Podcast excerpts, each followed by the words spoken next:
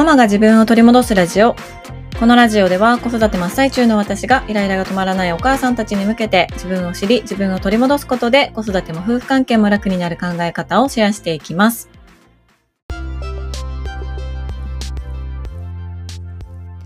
こんにちは、杉部です。皆さんいかがお過ごしでしょうか、えー、我が家はですね、謎の4連休を過ごしておりました。もうゴールデンウィーク終わってからも何度も連休がある。まずね、まあ、これは仕方ないんですよ。金曜日はあの大雨警報とかが出ていたので、お休みになって、で、まあ、土日は普通に週末でお休みで、で、月曜日、もうようやく週が明けましたと思ってね、あの、末っ子、幼稚園の制服着させて、で、幼稚園バスのバス停で待ってたわけなんです。だけども、全然バスが来ないで、あれ？と思って、スケジュール確認したらね、その日は創立記念日で幼稚園がお休みの日でした。もうびっくりする、本当に。何がびっくりするって、そういうミスを犯してしまう自分にびっくりしますよね。本当にね。で、いつも一緒にバス停から乗ってるお友達がいるんですけど、そのお友達親子は、すごくいつも時間よりも早く来ていて、絶対に私たちがその親子よりも早くバス停に到着するってことはないんですよ。4月から。そんなことはないんです。なんなら私たち親子はいつもバタバタバタバタね、なんかまた髪の毛膨れてないみたいな状態でバス停に到着したりとか、名札ついてないみたいな状態で到着したりとか、なんならもうバスの方が先来ちゃって、もう待ってみたいな感じで走ってる時とかの方が多いから、そのお友達親子が来てないっていうことに、まず、あれってなったんですよね。私も末っ子も。うん、あれ？どうしたのかな？みたいな。お休みって連絡来てないのになんで？みたいな感じに、まあ末っ子もなってました。で、私もなってました。そしたらね、スケジュール確認したらお休みでしたね。本当にね。もう、ママったらって言われました。そんな言葉、なんか日常使いする人見たことないんですけど、末っ子にママったらって言われましたね。本当にママったらっていう感じでした。まあ、そこからどうする何するってなってもうアイス食べに行きたいって言われたのでもう行くかってなってねもう朝の9時半ぐらいからアイス食べに行きましたね 本当にねはいそんな相変わらずな我が家でございますえーと、少し前の月曜日なんですが、月曜日にですね、私の大好きな、そして旦那さんも、コミュニティのメンバーも大好きな愛の楽曲工房というポッドキャスト番組にお邪魔させていただいたコラボのエピソードが配信されております。ぜひぜひね、聞いてみてください。内容としては、まあ、子育てのことをテーマにお話ししてるんですね。で、その愛の楽曲工房っていう番組は、ご存知の方もたくさんいらっしゃると思いますけど、お父さん3人でされてる番組なんです。で、しかもめちゃくちゃ長い、6年とか7年とかされてるんじゃないかな。で、いろいろなことを本当にこれまでもね、話されているんですよ。で、その中で、こだべりというコーナーがあって、まあ、子育てのことをテーマにお話しされてるコーナーなんですよね。そのこだべりにちょっとお邪魔をさせていただきました。で、これ話し出すと長くなるんですが、しかも前も言ってるかもしれないんですが、私、ポッドキャストアワードの後に、旦那さんと夫婦雑談みたいな感じでエピソードを出したことがあるんですよね。で、まあ、すごかったなとか、 Spotify の色の飲み物美味しかったなとかね、いろいろ言ってたんですよ。その中で、旦那さんってね、あんまりポッドキャストに馴染みの深い人ではなくて、まあ私の番組と、あとは愛の楽曲工房を聞いてるっていう話をちょっとだけしたんです。で、あの、本当に一瞬だけしたんですよ。そしたらね、それがあの、まさかまさかのご本人たちに届いてしまうというあの事件が発生しまして、ま、もちろんね、そのご本人たちに届くまでに、あの、気づいてくださった方がたくさんいたりとか、関係者の方々がこう、繋いでくださったりっていうのがあったから実現したことなんですけども、まさか届くと思ってなかったから本当にびっくりして、もう飛び上がりまくりまして私たち夫婦はね。うん。で、そこから収録、コラボの収録が決まってから当日まで私はずっとドキドキドキドキドキドキドキドキしておりました。で、前日も緊張しすぎて寝られへんし、で当日もね、もうズームの時間が来るまでそわそわそわそわして、あの、旦那さんが釣りの日のために置いてあったエナジードリンクのモンスター、ウォーターメロン味っていう、ちょっと見たこともない飲み物があったんです。で、ちょっと悪いけど気合入れたいから、あの、これ飲むで、みたいな感じでね、もらって、モンスターエナジードリンクを飲んで、気合を入れて挑みました。うん。まあ、ぜひぜひ本編を聞いていただけたらなと思いますけど、いや、本当に贅沢な時間でしたね。うん。なんか夢のような時間。私今年に入ってから何でも何でも夢のような時間っていう言葉を使ってているので、もうそろそろ嘘っぽくなってきちゃってるんですけど、いやでもほんまにもう何があるかわからない生きてたらっていう気持ちでしたね。うん。すごい面白いし、3人とも面白いし、頭の回転は速いし、例え話も素晴らしいし、いやもう本当に最高でした。本当に贅沢な時間でしたね。うん、続きがまだまだ2回目3回目っていう風に来週の月曜日に配信になるのでぜひね続きもお楽しみにしていただけたらなと思っております。はい。ということで今日はですねまあそんなとっても楽しくって贅沢な時間を過ごさせていただいた収録から感じたこととかなんかをシェアできたらなと思っております。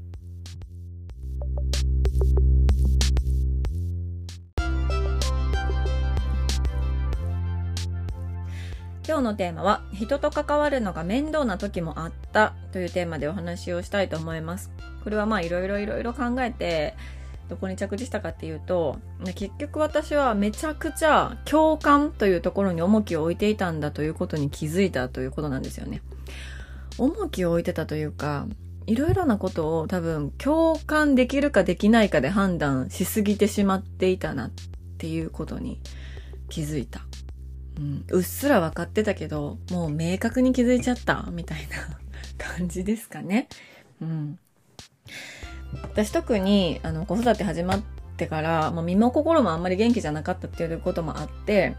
もう誰とも話したくない。もう自分の意見も言いたくない。自分とは違う意見の人も聞きたくない。もう、あの、子育ての話とかもしたくない。もう今の私からしたら考えられないんですけど、こんなにね、なんかたくさんの方とコラボさせてもらって、もう喋ること大好きみたいな感じになってるのに、もう誰とも喋りたくない。特に子育ての話なんてしたくない。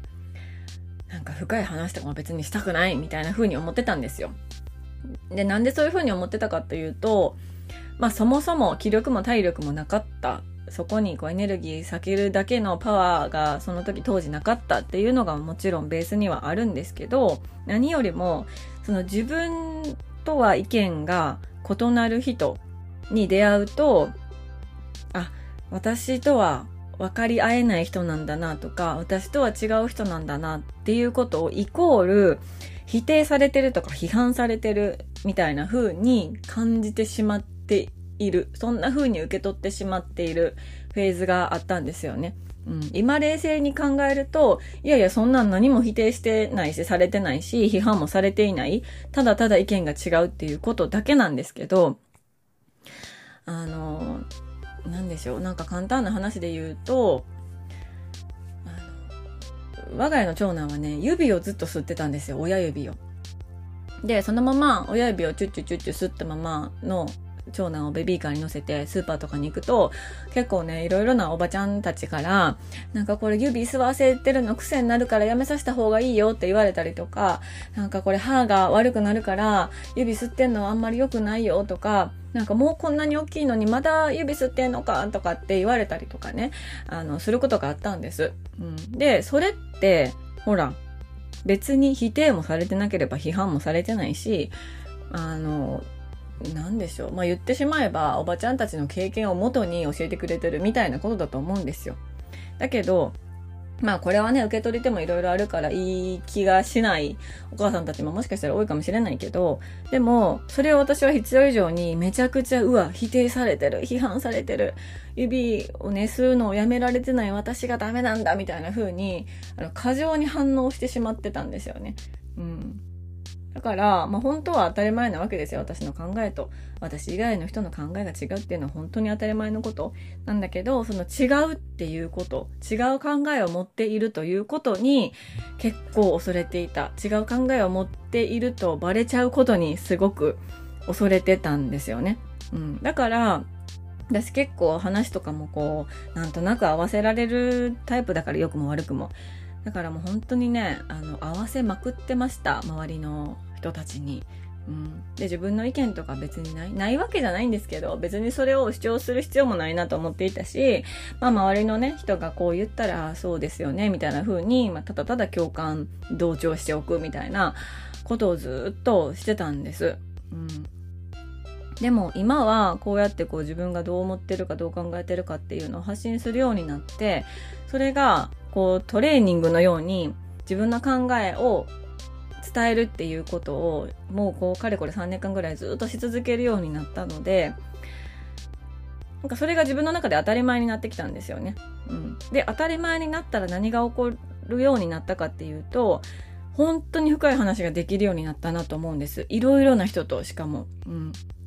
でこちらが自分の考えを伝えると相手もその相手の考えを伝えてくれるしその考えが必ずしも同じでなくっても、あ、あなたはこういう考え方するんだ。私はこういう方、こういう考え方するんです。あ、こういう考え方もあるんだ。みたいな風に、違う考えを聞けば聞くほど本当に視野が広がっていくのを感じるし、どんどん楽しくなっていく。子育てもそうだし、なんか普通の生活、暮らしがどんどん楽しくなっていくし、なんかこう、旨味が増していくみたいなのを感じるんですよ。うん。でそれってすごく楽しいなっていうのを最近たくさんの方とねこのポッドキャストアワードをきっかけにつながらせていただけたりだとかたくさんの方とお話ができるようになってより一層本当に毎日感じてるんですよね。うんだけど、まあ当時のそれこそ産後の私だったらそれができてたかなと思うと、やっぱり自分の意見を言うのがすごく怖くて、でそれはなんで怖かったかっていうと、やっぱりその共感してもらえるかどうかっていうところにめちゃくちゃ重きを置いてたからなんですよね。うん。で、当時、まあ、読んでた本とか、見てた映画とか、ドラマとか、まあそんな見る時間も正直なかったけど、でも、そこら辺の判断も、この映画がいいかどうか、この本がいいかどうか、この物語が好きかどうかっていうのを全部私はね、共感を基準に考えてたんですよ。自分と共感できたらいい話だ。自分と共感できたらいい本だ。でもできなかったら、この映画はいまいちだった。このストーリーはいまいちだったっていう判断をしてたなってことに気づいたんですよね。うん。でも、それってすごくもったいないなと思ったんです。うん、特にその人の話実物で存在する現実に存在する人の話もそうだし、まあ、存在しないあの映画とかドラマとか本とかもそうなんですけど自分の共感できるかどうかだけを物差しにするとやっぱりその自分の枠というかさ自分の世界をこう飛び越えることはないわけじゃないですか。うん、絶対そこは広くなった方が楽しいし見えるものも増えるしいろんな見方ができるようになるし楽しいことがシンプルに増えるなと思うんですよね。うん、だから私は、まあ、良くも悪くも共感しやすい共感っていうのかな？感情移入してしまいやすいんですよね。うん、でそれは自分のこう性質として持ってるんですけどそれを分かった上でそのいろいろな物事の好き嫌い良し悪しみたいなものを自分の共感できるか否かにあの頼りすぎない方が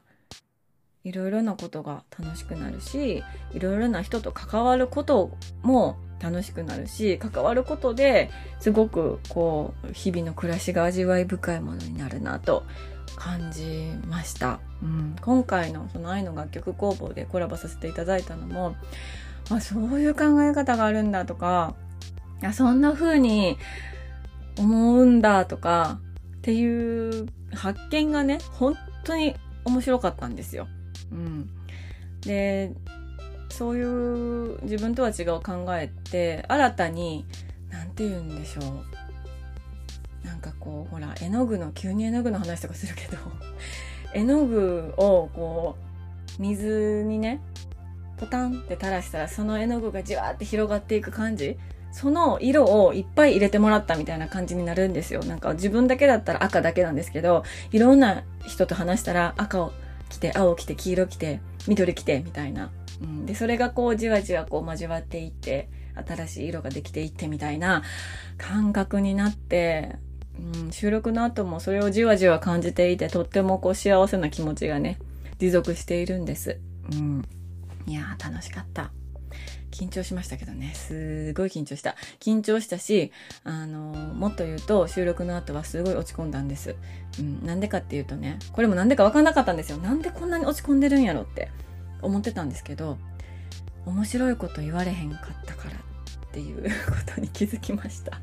何なんでしょう？このなんか面白いこと言いたいみたいな精神はどこから来るのか、そして私は何を目指してるのかわからないんですけど、あー、全然面白いこと言われへんかったなみたいな反省をして、ちょっと落ち込んでました。うん。でもそのあの、なんで落ち込んでるのかっていうその理由もね、なんか自分の中で分かったから、あだからかと思って、うん。いうふうに思いました。はい。ということで、今日は人と関わるのが面倒な時もあったというテーマでお話をしました。人と関わるのが面倒な時期もあって、人と関わるほどの気力がない時期もあったんですよね。うん、だけどそれはきっと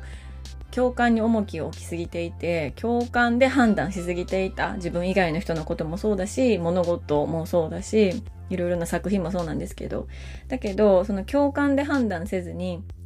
あの共感は共感としてさなんか自分の特性というか、まあ私って感情移入しやすいよねぐらいの感じで思っておいた方が自分とは違う考えの人とこう交流することが楽しくなったり、で、交流することで自分の視点とか視野を広げてもらったり増やしてもらったりする。そしたら自分の厚みも増していくっていうところにつながるのかなというお話でした。はい、最後まで聞いていただきまして本当にありがとうございます。えー、ご意見ご感想、あなたのエピソードなどがございましたら、LINE の公式アカウントからメッセージをいただけましたら嬉しいです。えー、URL は概要欄に貼ってあります。そして愛の楽曲工房のコラボのエピソードも概要欄に貼っておきますので、ぜひね、そちら飛んで聞いてみてください。そして最後にお知らせを一つさせてください。6月9日金曜日の夜21時30分9時半、日本時間の9時半から、アナログゲームマスターの足立先生という方と一緒にコラボのライブをさせていただきます。インスタライブですね。インスタライブをさせていただきます。で、愛の楽曲工房に出てらっしゃる樋口太陽さんも、あの、一緒にね、足立先生と一緒に出てこられるかなと思いますので、まあ、3人でいろいろ子育てのことだったりとか、ね、お話ができたらいいなと思ってますので、ぜひぜひ遊びに来てください。まあ、寝かしつけの時間とかとね、かぶるかもしれないんですけど、是非、あの、耳だけ参加でも大丈夫ですので、遊びに来ていただけたら嬉しいです。はい。ということで、今日も素敵な一日になることを願っております。